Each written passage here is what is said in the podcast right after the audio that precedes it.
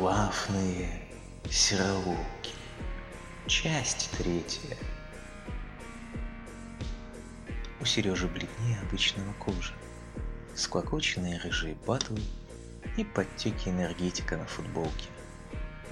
У Олега колючая щетина, становящаяся бородой за сутки, уютная теплая водолазка и цепкий, мгновенно улавливающий даже самые мелкие детали взгляд. Особенно родинки, такие заметные контрастом на светлом. Веснушки, едва проступающие в несбыточной надежде по питерской весне напиться солнцем. Маленький шрамик на лбу, оставленный детским задором, до крови зажеванную губу и расчесанные запястья.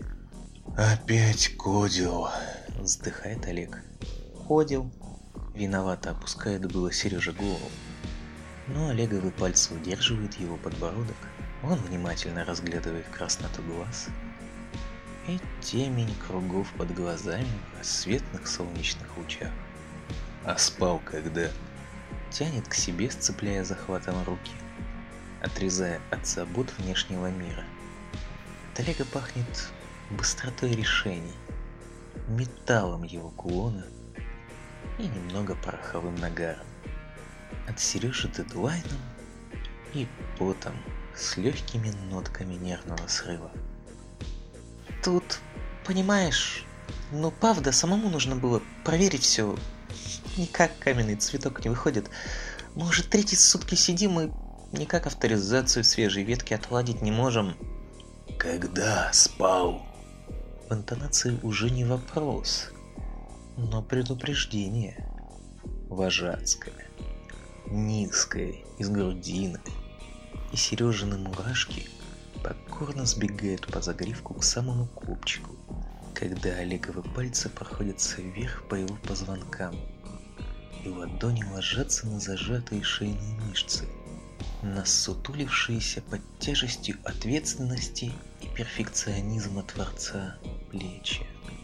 Я же тебе говорил не доводить себя до такого. Ты же сейчас такой... Краши в гроб кладут, серый. Олеж, М, пойдем спать. а как же авторизация?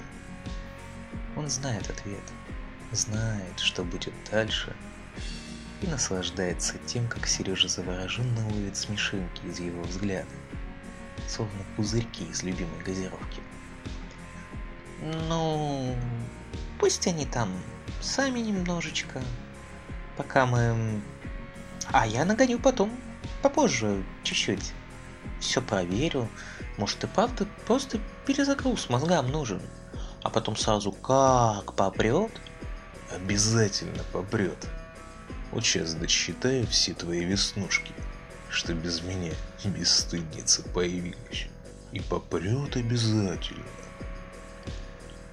Флафные сероволки. Часть третья.